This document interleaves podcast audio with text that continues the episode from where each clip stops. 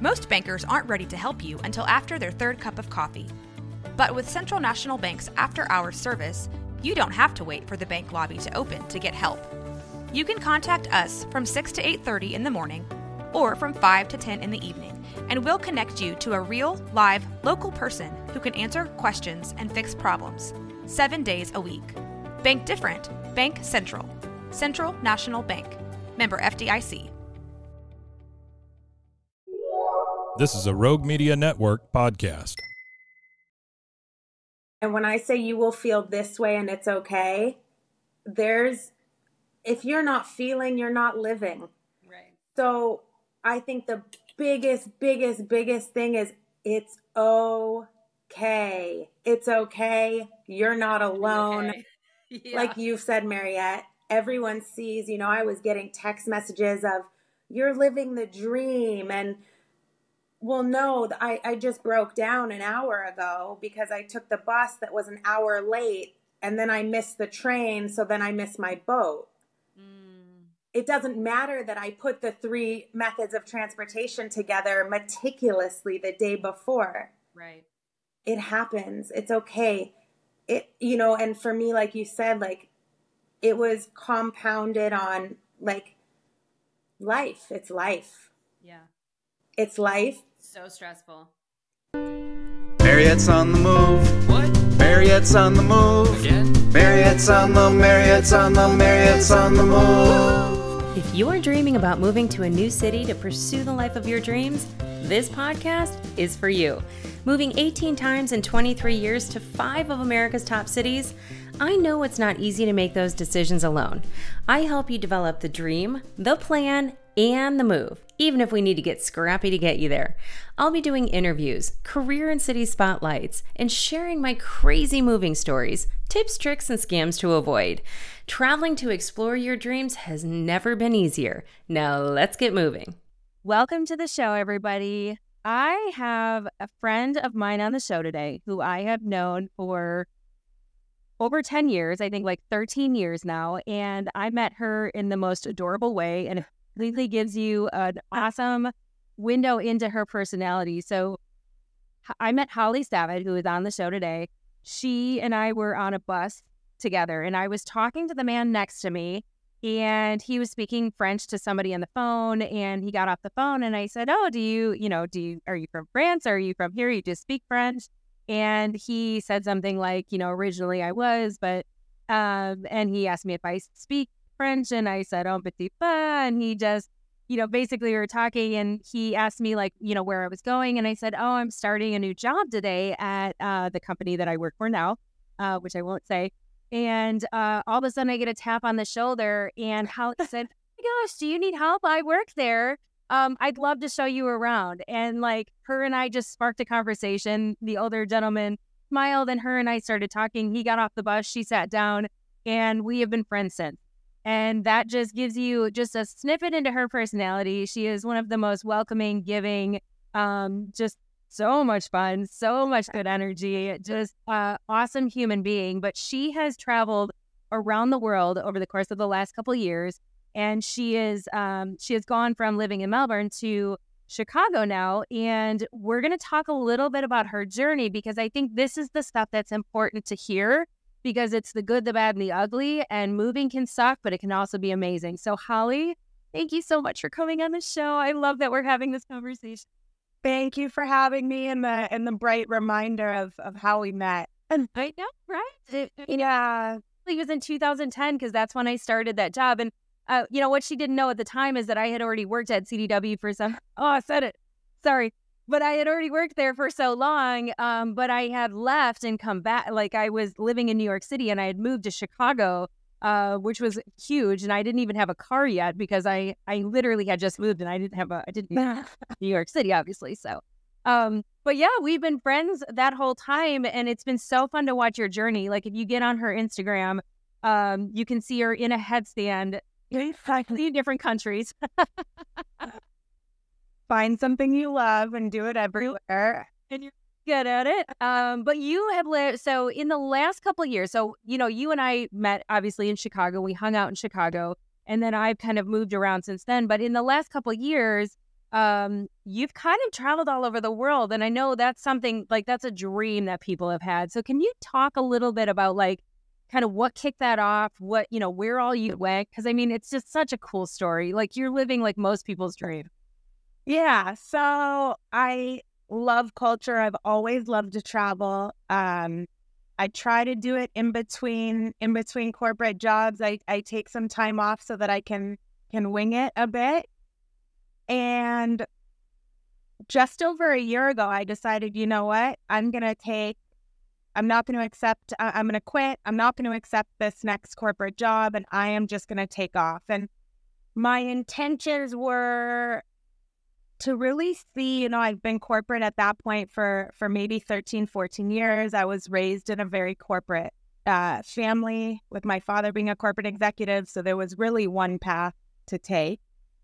And I had worked really hard. Work was my number one priority. Work was my husband, and and it was time for me to really take a step back and figure out is this even who I am?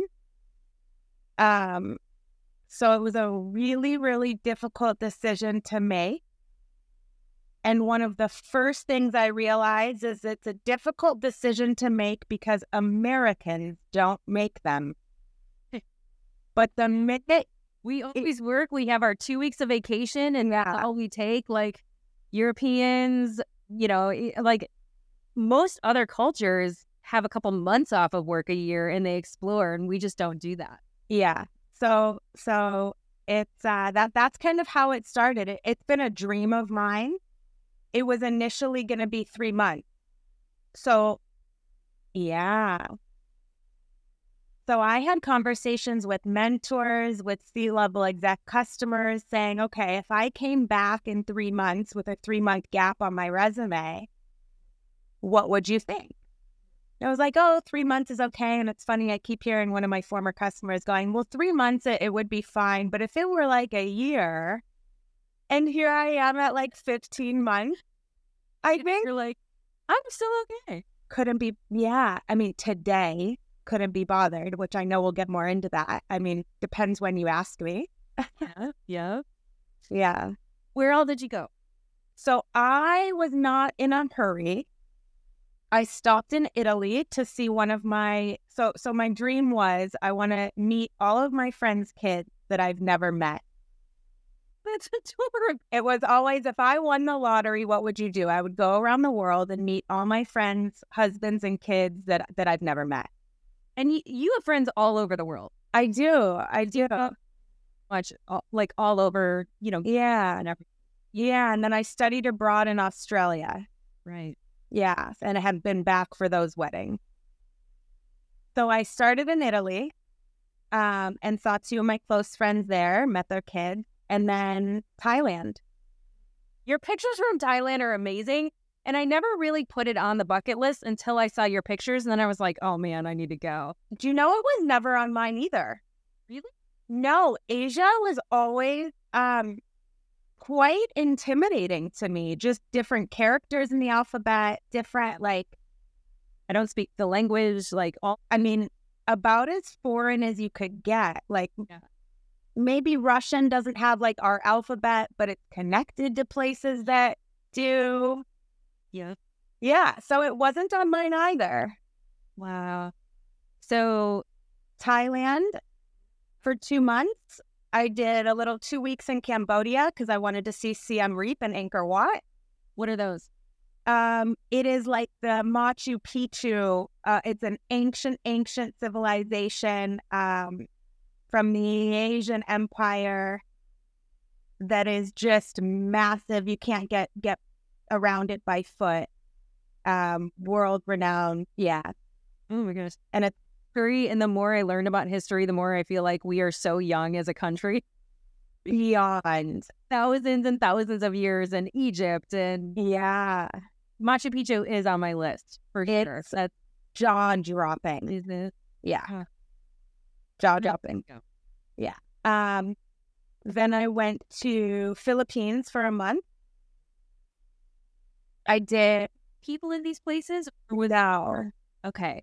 So I you even like think like to me, I look at it like, you know, the fear based the fear based side of me is like, what if I, you know, get a hotel in a bad neighborhood or like, you know, like I that's how I think, but that's probably how I'm conditioned to think. Um, no, I mean that's that's valid and should be listened to. Um, yeah, and you should do research before you just show up, but don't get analysis paralysis. Yeah. Yeah. Yeah. And a lot of these places are uh, less expensive to stay in, right? Yeah. And you can get hostels and, you know, people forget about hostels. Hostels are an amazing opportunity for you to go in, meet people from all over the world, right? That yeah, and you Yeah. your room and stuff. But Yeah. So Philippines, So Philippines. So Australia was always the last place on my list. Was I'm going to end up I had I'm starting in Thailand. I'm ending in Australia because I'll see my girlfriend and and her kids who I haven't met. I went back for her wedding, but I hadn't met her kids. So was I had a start and I had an end. And because I was only planning to be gone three months, Australia was initially going to be December. Okay. And that's their summer, right? Correct. Um, so I went to us. So that ended up getting pushed out. So I ended up in Australia in March. Okay. And then went to Indonesia for two months. So Bali and some of the islands around Bali.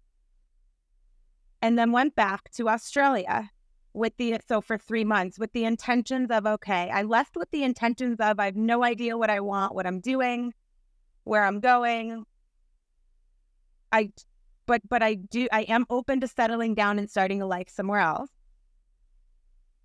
and then that ended up being australia um and and so ended there And you and I had a conversation. I mean, it feels like yesterday, but it was probably six months ago. was june June. Oh my gosh. So, and part of that conversation, you know, it's it's fun having a friend that's a moving coach because, you know, you were like, here's here's where I'm at and what should I be thinking about? But it was interesting because your thought process wasn't like, should I move home? It was like, am I done exploring? I'm, cons- you know, I want to be in a community. I want to, and you've never been one to like settle down, but it was more like I want to settle into a job that I find challenging and find purpose, but I also want to live in a place that I, I, you know, love and can build a community. And that was just not what you were finding at the time, right? Yeah. And for me, I set myself up financially that a job was off the table. Yeah. It, so it was very much listening to my body and my intuition. And I had taken that Western thinking off the table.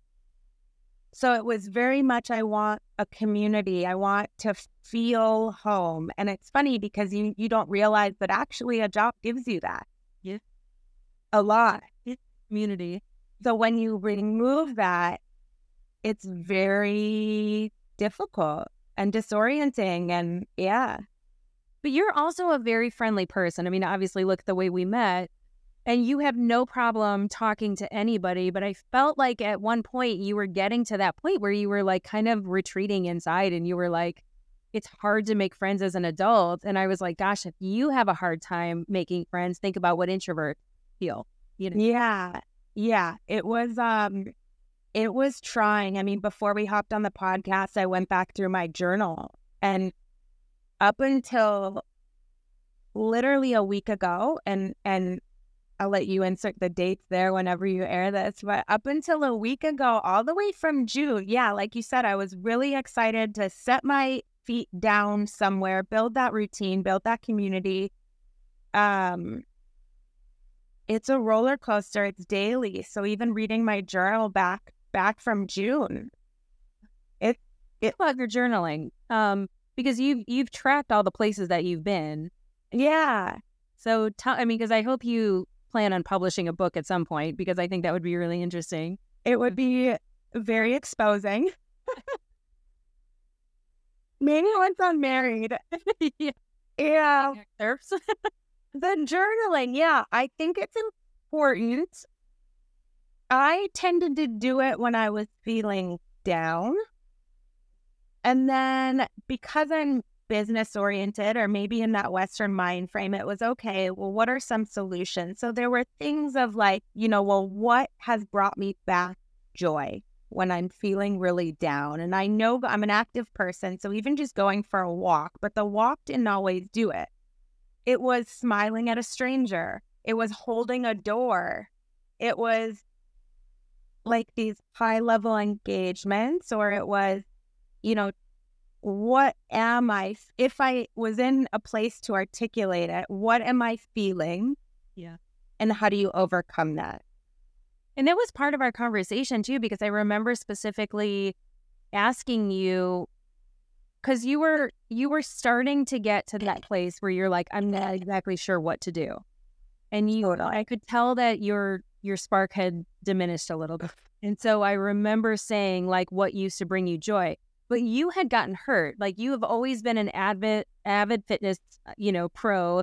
You've always worked out and that was a way that you got your energy, you got your release and like worked off stress and you couldn't do that at the time. And meet people.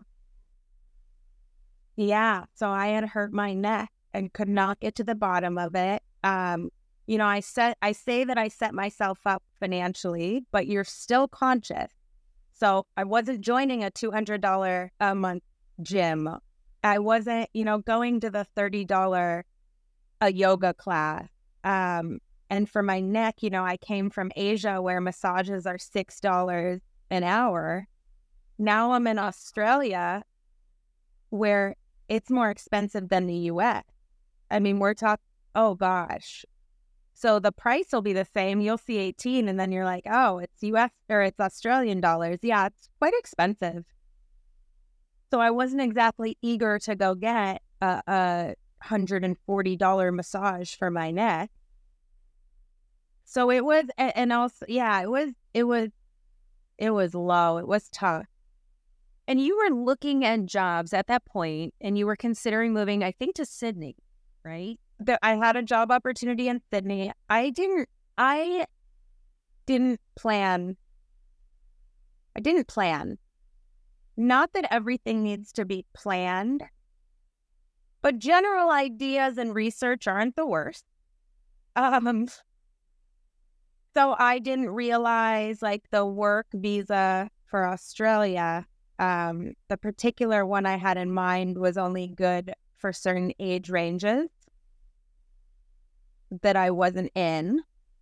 So then I realized, okay, well, I need to be sponsored then. So I do need to go back to these corporate, larger companies that I have experience with. Uh, yeah. Well, and we we've always worked in technology. Yeah. And so I think that that's one thing to note is that every industry is different.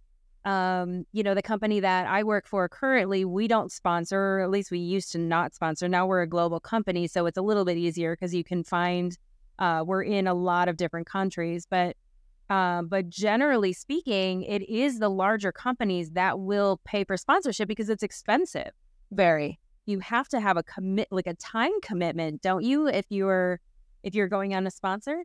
Um, they didn't give me a time commitment, but it was a pretty rigorous. You, I, I listened to one of your podcasts, and you mentioned, you know, when you're moving somewhere that a lot of places move, and it's high, comp- highly competitive. Um, I, I mean, it was to my advantage. I was already living there, so they knew the commitment, and they pressed me on it. Why here? Had you been before? Uh, they they made they did a really good job of making sure. I mean, I'm not there anymore, but I didn't leave the job. I didn't let them go through with the process.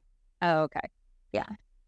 Well, I mean, there are so many joys to moving, and I think that part of the reason that this came about um, because this wasn't uh, you know speaking of not planning like you and i like talking on the podcast wasn't planned but you and I had a conversation the other day that just broke my heart. And even though you're on the other side of it, depending on the day, I think that one of the things that we got to in our conversation was the fact that you you couldn't even articulate how you were feeling because you were you were a little bit paralyzed and the stress of moving and plus you had a significant loss in your family like you are incredibly close with your parents. And so moving back to, you know, I'm sure they didn't, it's not that they didn't care if you moved back to the US. They weren't encouraging, like, we need you back here because we love you and we want you here. They love that you love to explore. I know your mom has gone out and visited you in some of the places that you lived because I've seen the, the pictures. but it was a consideration and you were like you know that community is incredibly important to me and you did miss your family and you did want to be back here in spirit but then also you were like but i also am committed to staying and i think there was a, a several month period where uh-huh. you kind of started diminishing and going down kind of a darker path because of the experience and like the decision was paralyzing. And so i you know, you and I having this conversation, and I'm I'm so grateful that you were willing to come on the podcast and yeah, because this is the side of coaching that people don't get to see. Like they think of moving as a fresh start, and it's so exciting, and like let's boom, you know, uh, YOLO, and like let's just go and do it. And then it's the other side of it that you're like, shoot, what did I just do? And especially like I I recorded a conversation um, with my best friend who is a, a therapist and an ADHD specialist. Like I have ADHD, I've got a pretty severe case of it, but they, but a lot of times, like when you have ADHD as well, like you make these spontaneous decisions and then all of a sudden you're like, crap, now I have to either live with it or change. Right. And so like you were going, not, not that you have ADHD, but like you were going through this conversation and I said, Why didn't you call me? Why didn't you reach out to me? And you're like, I couldn't even articulate what I was feeling. Or what to, yeah. Yeah, but I think you can now. So maybe let's walk through whatever you're comfortable sharing. Yeah, yeah. And what, you know, kind of where you were thinking about. And then all of a sudden, like, kind of what surprised you about this whole thing. I think the biggest thing is whether you planned it to the T or you planned nothing, you will feel this way. And it's okay. And when I say you will feel this way and it's okay, there's, if you're not feeling, you're not living. So I think the biggest, biggest, biggest thing is it's okay. It's okay. You're not alone like you said, Mariette, everyone sees, you know, I was getting text messages of, you're living the dream. And well, no, I, I just broke down an hour ago because I took the bus that was an hour late and then I missed the train. So then I missed my boat. It doesn't matter that I put the three methods of transportation together meticulously the day before. Right. It happens. It's okay it you know and for me like you said like it was compounded on like life it's life. It's life. So stressful. It's so stressful but it's life and and i think you know i'd i'd be breaking down crying laughing at myself because i know i'm exhausted and i know i haven't eaten. It doesn't mean i'm not breaking down and that I know it's not justified, but it's like I think I said to you, it's like anxiety coming out of your eyes. right. Well, because when you were thinking through this, some of this, I think part of it was like the decision to leave Australia and come back home and what that meant. Oh. But then it was also like, where do I live? Do I get a temporary apartment? I mean, I know you had mentioned like, should I get something furnished? Because you you own a property in Chicago, but it you had renters, right? Correct. You couldn't move. Correct. And then I have a property in Arizona that's rented furnished only until March. So it's like, okay, well, then do I get a place furnished in Chicago until March and then move my furniture here? Or do I just sit? And I think part of looking back is I knew in Australia, if it wasn't Melbourne, Australia, it's Chicago. If I can't be in the culture. I want the culture to be with me. So a city is for me. I need the options of activities. Even if I don't do them, I need them. So where you helped me when I was living in Australia breaking down was think about what you like and what you need in a place to live. And again, I was grateful to have taken like the job part and the economy off the table from like a macro perspective and just think about me. And that was my goal. And I don't think in the past I would have ever said community or family. But what the time off showed me is who was I calling when I felt down? I wasn't just going to a new gym and that wasn't filling my cup. It was my people that were filling my cup. Um, and so even in Australia, you know, if you're moving somewhere within a time zone, they could fill your cup. But when I'm 18 hours opposite, I didn't even have my people. Yeah. You had a window. I had an hour in the morning for the US if my friends didn't have work. And I had like two hours in the evening for my Europe friends. So it was lonely to the extreme. Do you think that that's what it was? Is this the loneliness? Yeah. Ja? Yeah.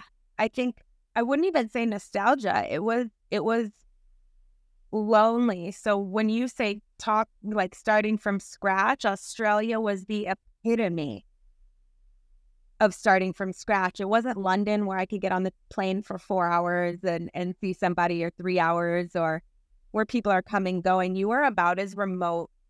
You are on a remote island in the South Pacific. yeah. So that was massively part of it. Yeah.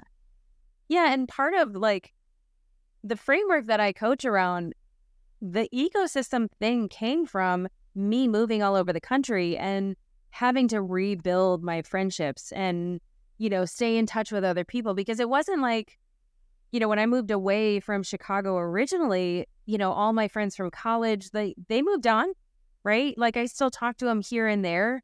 And it's been cool because I'm I'm reconnecting with a few of my girlfriends that I like I was in a sorority and my a couple of my girlfriends from college but it's like they i'm not in their day to day i'm not talking about what their kids are doing or what's happening or what their halloween costumes are it's like i, I talk to them i catch up we are good for another month or two and then we catch up again in another month or two so it's like when you are in um, a new city one as an adult i feel like it's hard to build friendships right like very good deep meaningful friendships where like like you and i can catch up I don't have to go through my history, my background. Like you just you just know me because we've known each other for 13 years.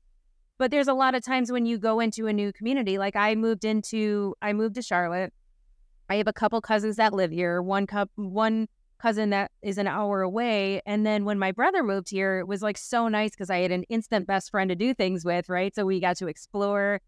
But I've been building a relationship for two years with my neighbors and I adore them but it it's still like I I still have to tell the old stories and I have to give context and I ha- you know so it's like different. it's different. You know? Yes.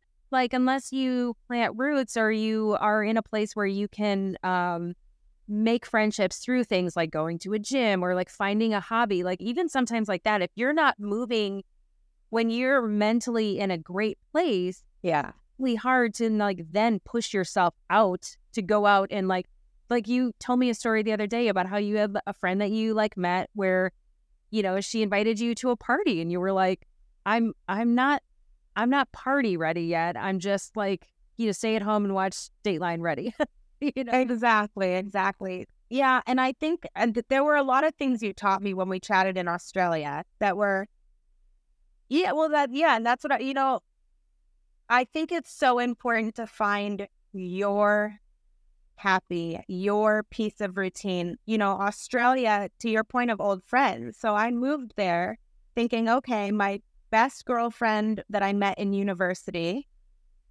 lives there. I flew back for her wedding. We traveled with each other for probably two months all over Europe together. So like we've had these amazing experiences. I'll go back and I'll and uh, and I'll have that safe place but we had actually grown apart. So I think one one thing you taught me was you have to find these things within.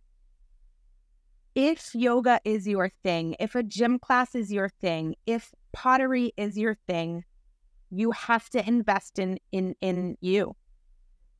And cut the coffee out every morning if it's a money thing. You you have to prioritize you without external factors kind of bringing those to you. Um that that was one of the main things. I joined um, a women solo face traveling Facebook group, which was huge because they're all the it's the one I'm in is very strategic. So you have a format that you post so you can meet people that are like minded that are either living in your city and interested in the world and culture um, or traveling to it, and you could host.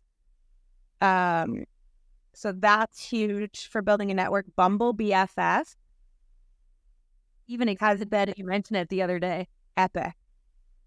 Yes, the same way you search for a partner, you know, the the women have their profiles of what they're into.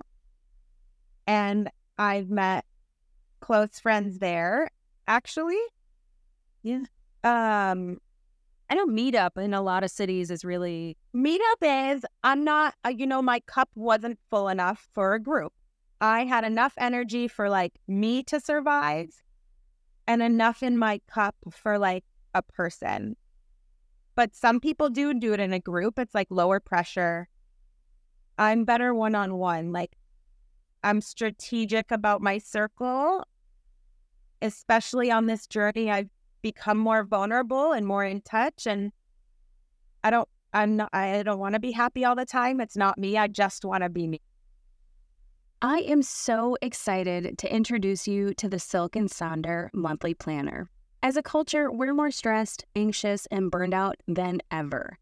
Without proactive practices in place to combat the stress of modern life, we're falling short of achieving that deeper fulfillment we crave. At Silk and Sonder, we meet you where you are, uncover where you want to go, and help you define a path that aligns with your values and goals. I am proud to be one of their ambassadors because I've tried several monthly, quarterly, and annual planners, and I needed so much more since I'm a multi passionate person that travels almost weekly.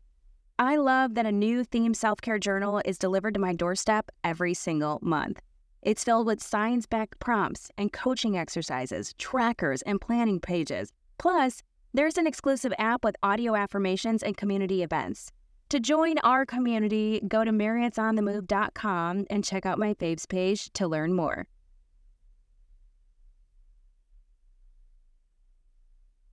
Have you heard of Monat or Modern Nature?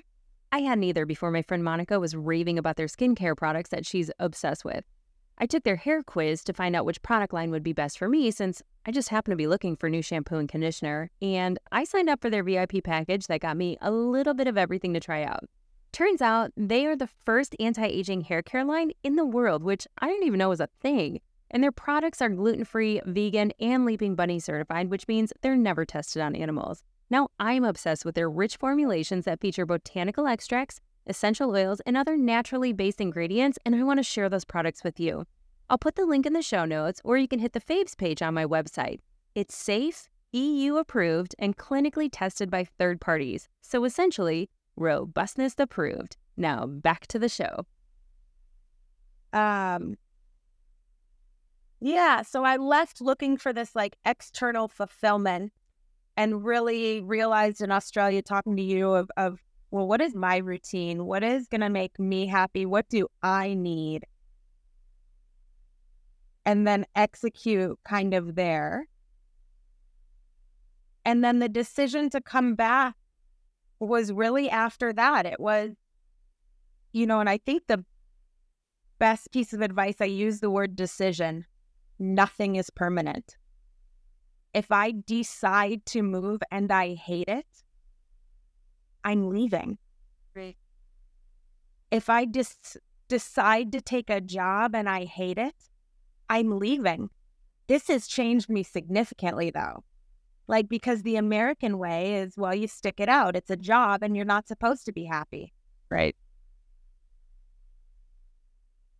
So you know so a lot a lot of those things but coming and coming back has been you know there's two sides to every story it's great i'm traveling and everybody that's sitting at home with their husband and two kids is, is saying wow the grass is so green and i'm saying well heidi you know I, I would rather be on my couch with my husband i don't have and my three dogs right you know, so I every and, and then, you know, moving back to Chicago, I haven't had to interview for a job in 15 years. So like I was saying, there's two sides to everything. I get to build the exact life I want. If you would have asked me that in the last two months, I would, uh, well, you get to do anything you want. Well, no, I can't do, I'm interview, everything's out of my control. I can't choose where I work. I could choose where I interview. I could choose where I live if I could afford it. And then do I want it furnished? Do I want it not furnished? What do I do with my furniture in Arizona? And so it, it was to your point, so freaking overwhelming, almost analysis paralysis. You just pick something and do it. And it's not permanent. Yeah, we often think in like year long terms, I think, because it's, you know, like that's, you know, leases are year long. But there's so many good options out there between Airbnb or even like we don't often think about like, hey, you know, friend of mine in this suburb, like I know you have a guest bedroom. Can I crash there for three weeks? I'll Yep. And that, yep. But like even just getting back into your community and not to say like I, I know that this is the hard part about moving right is all of the decisions and call on you and you're like what if i make the wrong decision? What we have options but we don't often think about them like that. We don't think about them in an optimistic way. We think about them in like oh my gosh this is so heavy. And like what you went through you were already you know Oh, you're, confident like you are one of the most confident people i've ever met. You are always confident in your decisions and for you to kind of have that like wavering right that probably weighed heavily on you as well because you're not used to wavering. Yeah. And that and you had a loss in your family which wasn't planned obviously right? So that's the part of this foundation that like as you're going through the moves that you have to think about like what if this happens like not to say that you know everybody experiences like grief like that while they're moving but like if you're not mentally strong and something throws you a curveball Oh, you're crumbling. And when we say curveball, Mariette, just to put things in perspective, my Halloween costume didn't show up on time and I bawled. And that's it doesn't have to be a death in the family. It doesn't have to be, it's literally the throw pillow you wanted. And I'm like laughing as I'm bawling because I'm like, this is hysterically, hyster- hysterically like ridiculous. well in your the apartment that you went to go rent Yeah. Yeah. Yeah, the first one. Yeah, geez, yeah. And so, and I think, like, I think of things as closing the circle. So, like, okay, I'm moving. Here's my plan. There's so many variables. For me, I just learned last week, so a week ago Friday, eight days ago, for me, closing the circle is no matter what, I'll be okay. And for me, that's cl- and it's that confident. It's that I'm educated. I have a brain. I have family I could stay with. It might be on the couch. I have food. So no matter what, for me, closing the circle was I'll be okay. If I sign a year lease and I break the lease for $5,000, I'll be okay. I might have to work harder, work longer. I might have to stay on the couch an extra month. I'll be okay. I have a couch. Oh, always says everything is figure outable Everything is. We're living. It has to be. It has to be. And we don't often think about putting ourselves back into the community to ask for help, right? You have this like a lot of people are living outside of their means, so they're already taxed when it comes to like their finances and like, you know, mentally what you can handle from a capacity perspective. And part of when I, you know, wh- why I was so heartbroken because I was like, why didn't you call me? And you're like, I couldn't even articulate what to say. But that's the thing is that sometimes just asking some is saying like, hey, I'm I need to like just sit in silence for a second, but I need support and I don't know what to do. Like even sometimes saying that, you know. Oh, totally. I mean, and, and and even just hearing you offer it when you did filled my cup. of like so so it really emphasized of like the reaching out but reaching out to the right people to exactly your point like i just need you to be here like even on the phone like just with me Here. Yeah. We don't have to talk about the move. yeah Like, let's talk about other things. yeah I think that that's what's important about having it's like uh, it takes a village, right? Having a buddy or two that like when you are about to embark on this, going to two different people that you know are not going to judge, they're going to let you listen or they're going to listen, being able to say, "Listen, I'm considering moving. This is going to be a journey. Would you be my like moving moving pal?" hundred percent, and someone that's done it and can relate helps block out the noise. I mean, for the people that are sent, and it's really difficult without it because you're getting the text of how exciting you're going to meet all these new people, and so everyone's perception that hasn't done it is that it is so cool and you're so brave, and so you're kind of it's almost harder to feel worse because you don't think you're supposed to. Well, yeah, you're you're you're almost being told like your feelings and emotions about being holy aren't worth it or aren't rational. Totally. So then you talk to someone that's done it and you're like, oh, so you had a real, oh, you cried too every day? That's normal? Oh, like, you know, I went on dates thinking like that was going to fill me up. And it was like, I didn't even feel like I had anything to offer. I was like, how did these people even like me? Like, I'm cute, but like, should I just not open my mouth? Like, you just start searching and, but you're, yeah. So when you have that person like you in particular, who's not only educated on like the feelings and the emotion side of it, but has gone through it. And isn't this like, I hate that like the word toxic is so negative, but this like, um, perce- this like perception that everything's supposed to be great and new and lovely. It is like the freaking opposite. Like, I, as an adult, I don't think I could talk to anybody that's moved and been like, oh my God, it was the best first two weeks of my life. I know movies suck. Zero. Literally zero. Like any girlfriend or, or guy friend I've talked to that's moved has been like the first two weeks, three weeks was a roller coaster of emotion. It is a stressful, traumatic experience, even in the best circumstance. Oh, there's gold at the end of the rainbow always. Yeah, But there's clouds, there's rain, there's thunder, there's lightning to freaking get there. Yes. So having someone that's able to like coach you through the rain, the thunder, the lightning, like remind you who you are when like you can't see it and remind you that the gold is there and that you are still capable of getting there is like so critical. I mean, it's important too because anxiety is normal in a move. And I think that that's like if you are, um, you should expect the anxiety, right?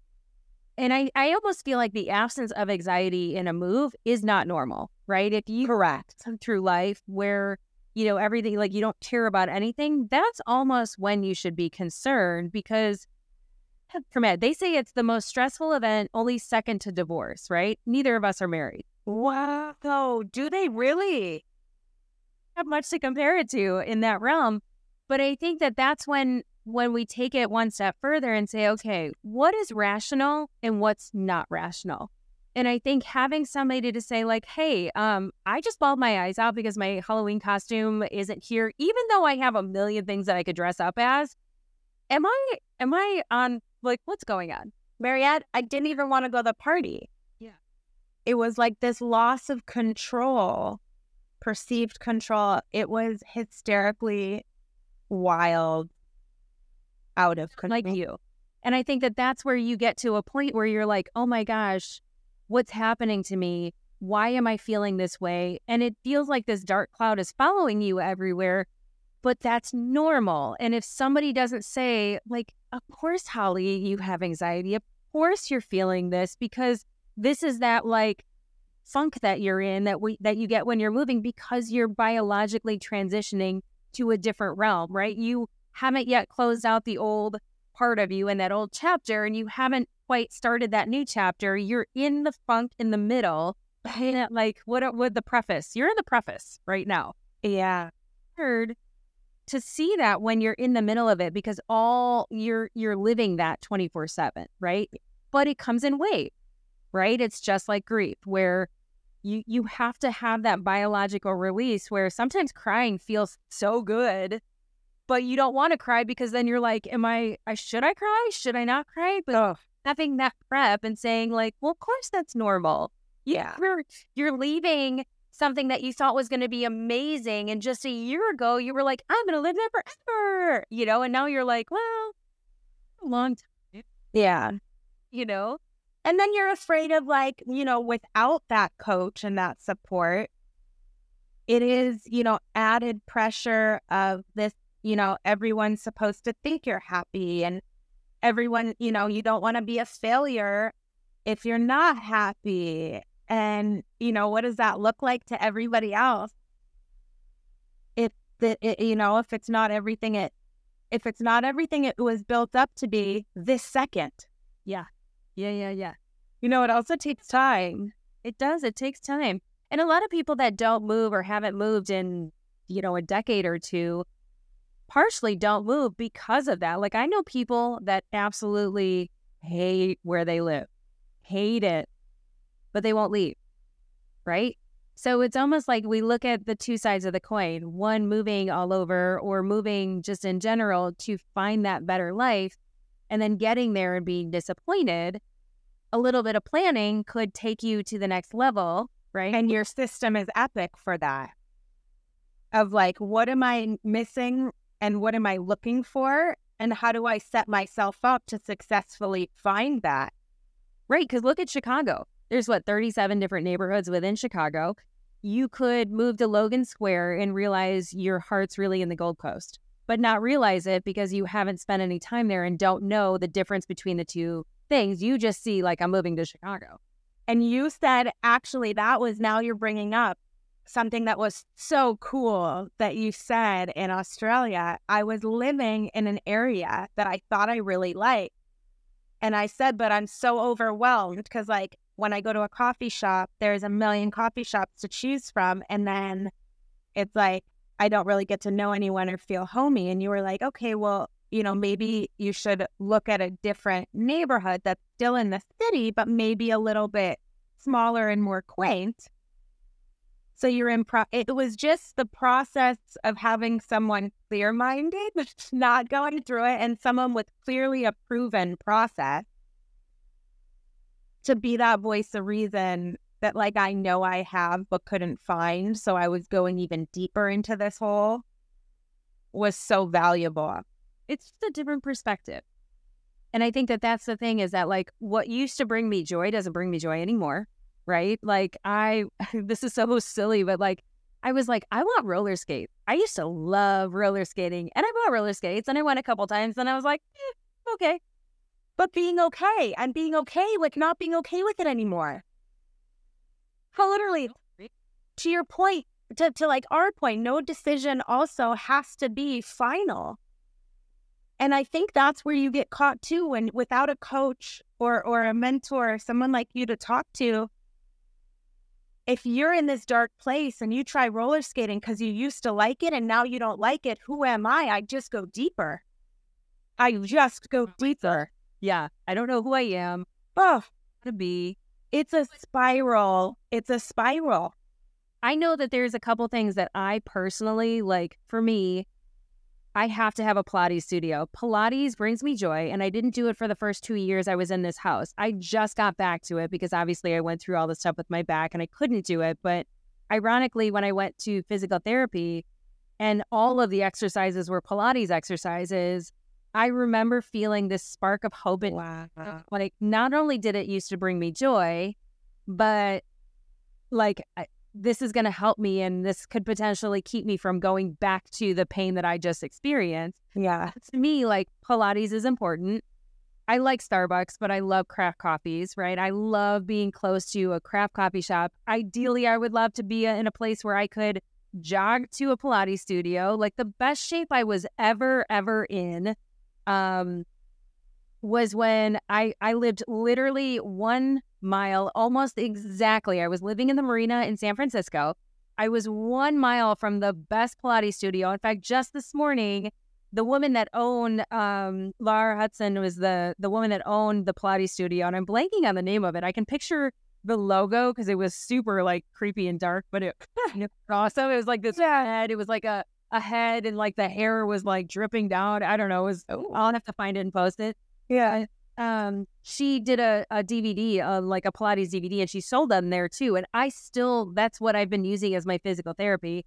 But I, I would jog to the Pilates studio, and it was right across the street. They had a an awesome coffee shop. I would grab a coffee on my way home, and then I'd walk home. And I was in a killer shape. But I realized, like, that's I love craft coffee, and I love Pilates. And so for me in my next home, because right now I'm I'm in a subdivision that's far out. It was an up and coming area, which I'm, you know, I'm grateful for the equity that I'm building in my home. But at the same time, like I would rather pay a little bit more to be within walking or jogging distance of a Pilates studio and a craft coffee shop so I can take my dog, walk there, grab my coffee, and head home. Because if I look back to all the places, when I lived in New York City, I was close to both. When I lived in Chicago, in um, my, remember my cool place in Lake Yeah. Intelligentsia. In fact, when I went to go look for that apartment, it was like in the afternoon, and I walked in, and the apartment smelled like coffee, and I was like, I don't care. Let's go. Like this is my home. Like I love this place. Yeah. But that's the thing is that like we all have that list, right? We all have those things that like in a time frame, right? Like if I was 10 a 10 minute drive from someplace right now, I'm 10 minutes from a great craft coffee shop, but I'm 30 minutes from the Pilates studio. So now I have had to redo like I I I rejoined the Pilates studio that I was going to here that used to be 15 minutes from my old place or 10 minutes from my old place uh, when I was renting, building this house. Now I'm 30. So now I have to go at night, which I'm more of a morning person. Like Yeah. stay in Pilates, that's Yeah. great, but now I'm having to adjust. So like if you can take, you know, you can even look on Google. Like if you have an idea of where you want to be and look, you know, throw in Pilates studio in that zip code, like figure out what neighborhood it's in and if that's possible you know, like whatever it is that's on your list. Like some, you know, for me, like I also miss going to Whole Foods. I know it's super expensive, but I loved their generic brand chicken. Sounds so silly. But now I would drive 30 minutes to go to a Whole Foods to get the good chicken. Yeah. Yep. Yeah. So little things like that, that like taking into account one, the community, but two, like that ecosystem and what you need to have in it to feel at least somewhat sense of a routine and normalcy that can pull you back in. You can build friendships, but that routine, that like Totally. Critical. Critical. Critical.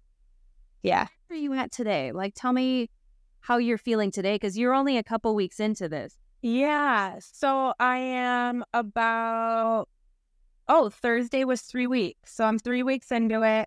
Um what it, what it, it's it's in another the saying is in another language, but in English it translates you can't eat an elephant in one bite.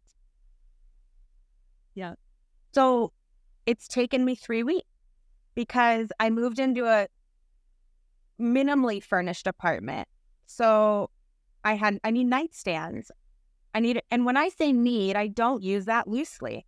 I my home is my sanctuary and my peace. So I needed to make this apartment feel home on a budget. I got $20 nightstand. You know, I needed to come home and feel home. I'm interviewing for a job. My uncle who passed, I'm taking care of his house. I'm the only one in town. So before it's winter, it needs to be winterized and roofed. This is my elephant, and everyone's going to have their elephant. Your kids need to find a school and get acclimated. Your kids have activity. Part of your elephant is is Pilates. Part of your elephant is is coffee. And you can't eat an elephant in one bite. And if you don't have a plate and silverware, you're not going to be good for anybody else. So for me, that meant I needed nightstands first and just silo my focus. And I needed home to feel comfortable.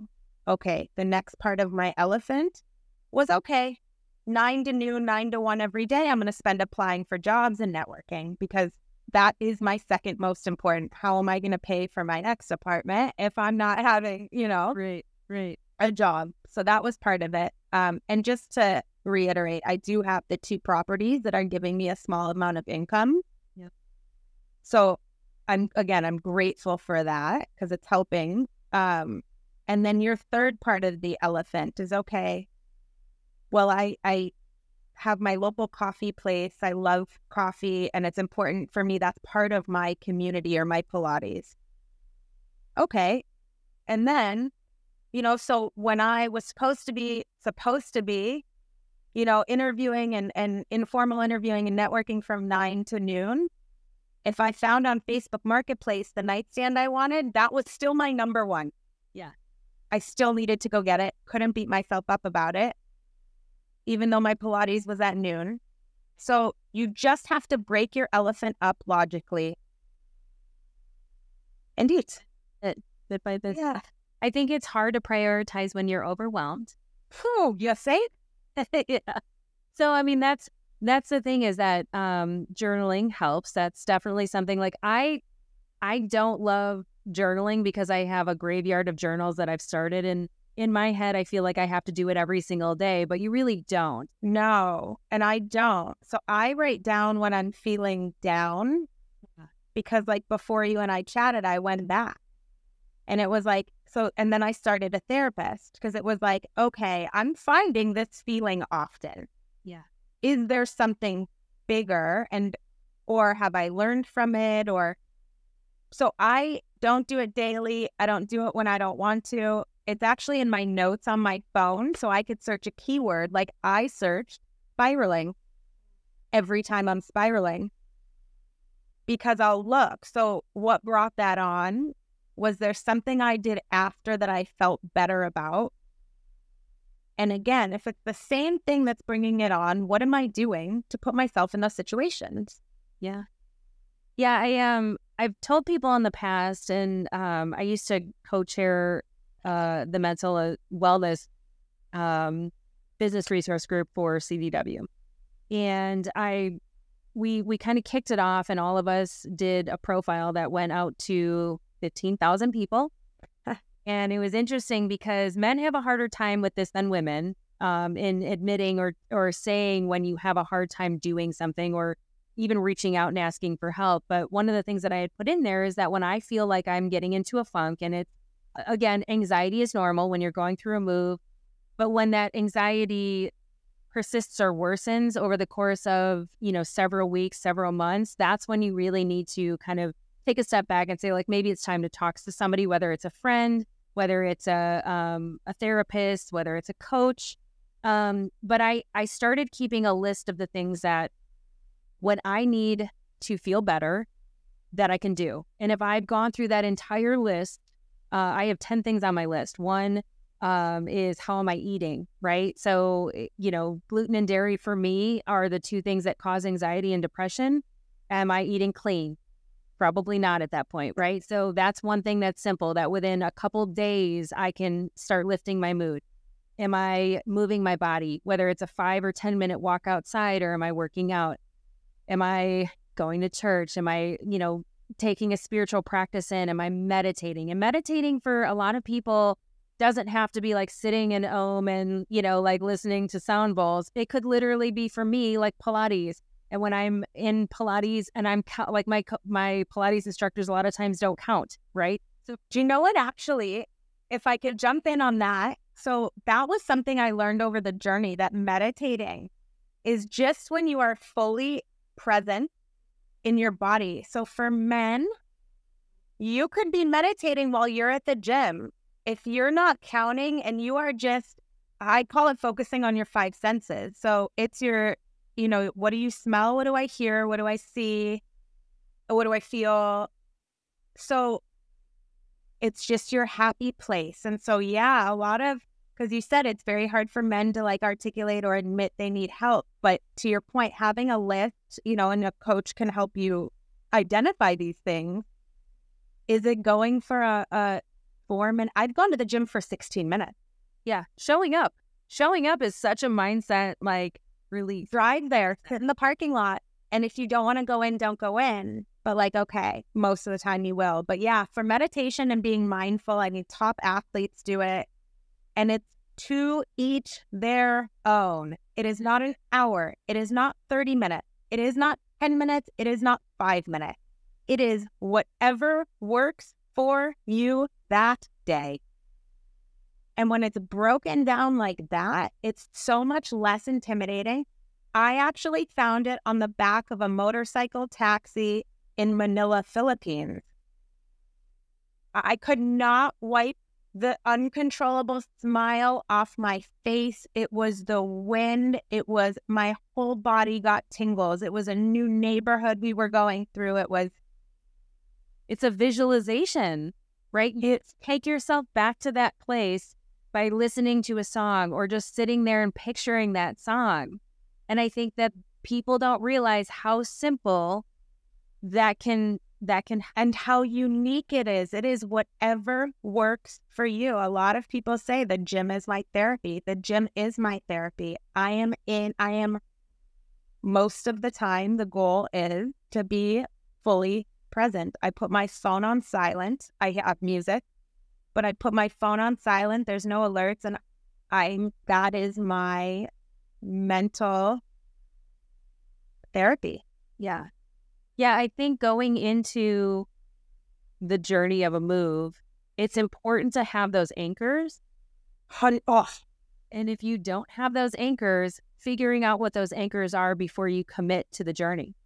Because that's what you're going to, that's something that you're going to rest on, whether it's a picture, a visualization, a song, um, a guided. I, I do a lot of guided visualizations because, again, going back to the fact that I have ADHD, I can't do silent either. can't do Nah. silent. Yeah. my brain goes Yeah. Yeah. So I think those anchors are incredibly important. And I think that it doesn't matter how confident you are in yourself.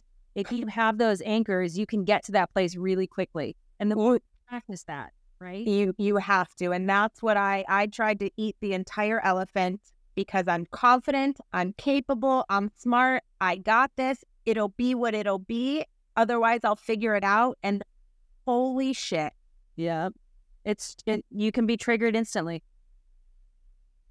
Instantly and without those anchors or a coach to remind you. It, I mean, good luck. It's just prepping. I mean, that's why I love this podcast and like what we're putting out there. Like I for me for a long time, like I, you know, again, I don't have children. I have nobody to give this information to, but I I found over the years a lot of people would be like they'd be mid move and they'd be like, "How does you do this 18 times?" I'd be like, well, you know, I I have my list and I have my anchors and I but that's the thing is that a different perspective even just listening to our conversation could help if it helps one person say like listen you know i'm about to embark on a move. I don't know i don't know anybody there. I you know I, i've been dreaming about going to this place and like you know being able to say like go and spend three weeks there first and do a city poc or proof of concept and see if you really want to do it or do a bake off for between two different cities before you commit to moving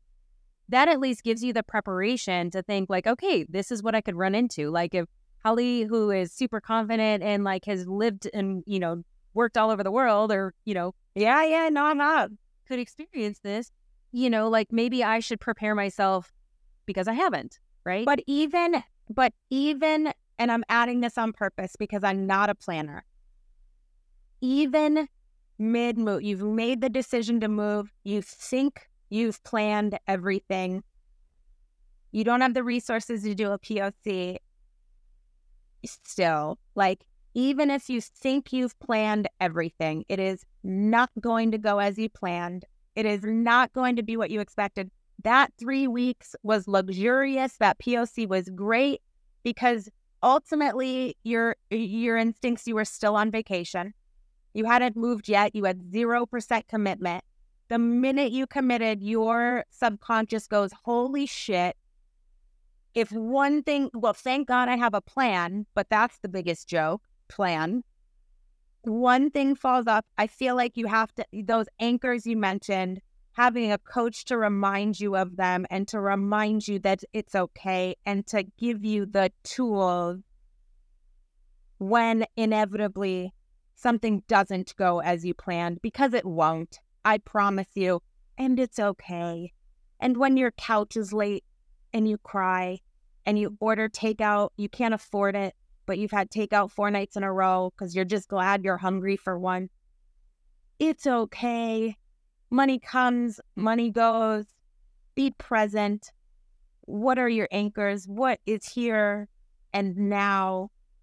Order the $60 Thai food because you'll you'll make it back when you get a job. Like these are things I've told myself of like, you know what?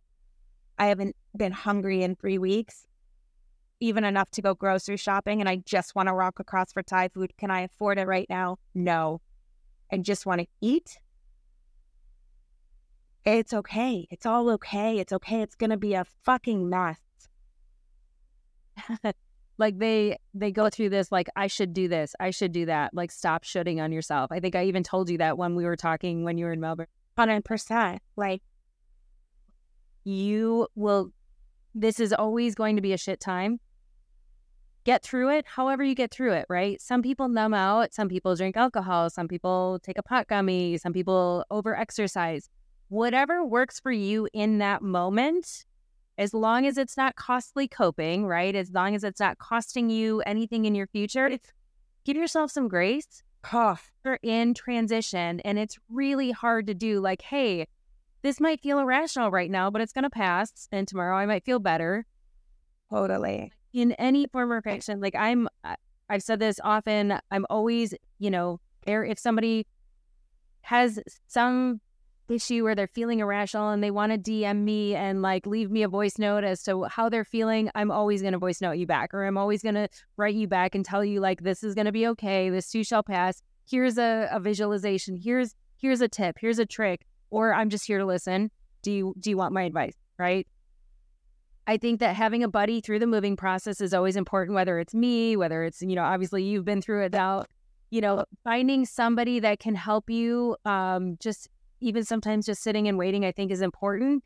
There is joy, right? There is a time a joyful mover, and I still even get stressed out. I've done this 18 times. I'm about to embark on my 19th, and I still get, I still get stressed out. And I would think I'm a joyful mover too. Like I love new places, I love exploring, but it's when it's a commitment, you have to remind yourself, I'm going to be okay. Nothing is permanent for the rest of my life. Everything's figure outable everything is figure outable. I will be okay. I have I am capable of figuring it all out. I think it's important for you to find a buddy. I think it's important to to have your anchors going into a move. I think there's a ton of joy in moving. You might not feel it in the moment. Uh-huh. Having that hope on what it's going to be, visualizing what you're going to feel, and knowing that your anxiety is okay I think that that's incredibly important. So thank you for sharing your journey because I know that that yeah. I mean you're you're a sharer, you're a connector, you're a networker, but at the same time like talking about raw emotion and how hard things are can sometimes be hard. I want to normalize it because it's oh, totally. And I think that if if somebody can have that preparation and they can get into a point where like they know it's coming and they can recognize it and say like, "Oh, Mariette and Hollie said this was going to suck and now I'm in the suck." I'm just going to take one bite of the elephant right now and I'm going to save the rest for later, that might be enough to get you out of that funk. Yeah. Oh, well, thank you for having me. I would love to actually connect with you again. Maybe we'll do like an Instagram live in like a month or two. Yeah, yeah, you're at and see what's changed because I think we often forget about the suck right? Like, yeah, the further you get removed from the move, the further we remember like how bad the suck was. But I think that it'll be important for us to like check back in and, and happy to. And that's important to remember though too, Mariette, is like it's not forever. Like, yes, it sucks, but it's a small point in time. So just feel the feels and know that this too shall pass. Yeah. Thank you for having me. You're an amazing. So I know this is such an important conversation, and I I'm very excited for everybody to hear it. So thank you. Good. Have a good rest of your day. Well, I could go on forever and ever about moving you closer to your dreams, but I probably should save some thoughts for the next episode. A big thanks goes out to you for making time for me today. And making time for me, you're making time for future you, and we're both grateful. If you enjoyed this content, please subscribe to the podcast, download the episodes, and leave me a five star review. I would really appreciate it. In return, if you go to my website, mariettesonthemove.com, and register for the Monday mailer, I'll send you a free Fred workbook to get your journey started. This is also where you can find all the show notes and all the ways to get in touch with me. A special thanks goes out to Rogue Media for its wisdom and partnership. Until next time, friends, keep moving forward towards your dreams. Oh, and the legal stuff.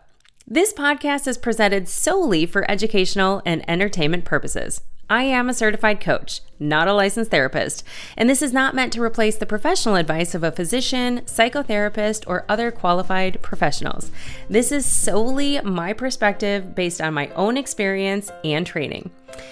Okay, now it's over. For reals. Bye for now.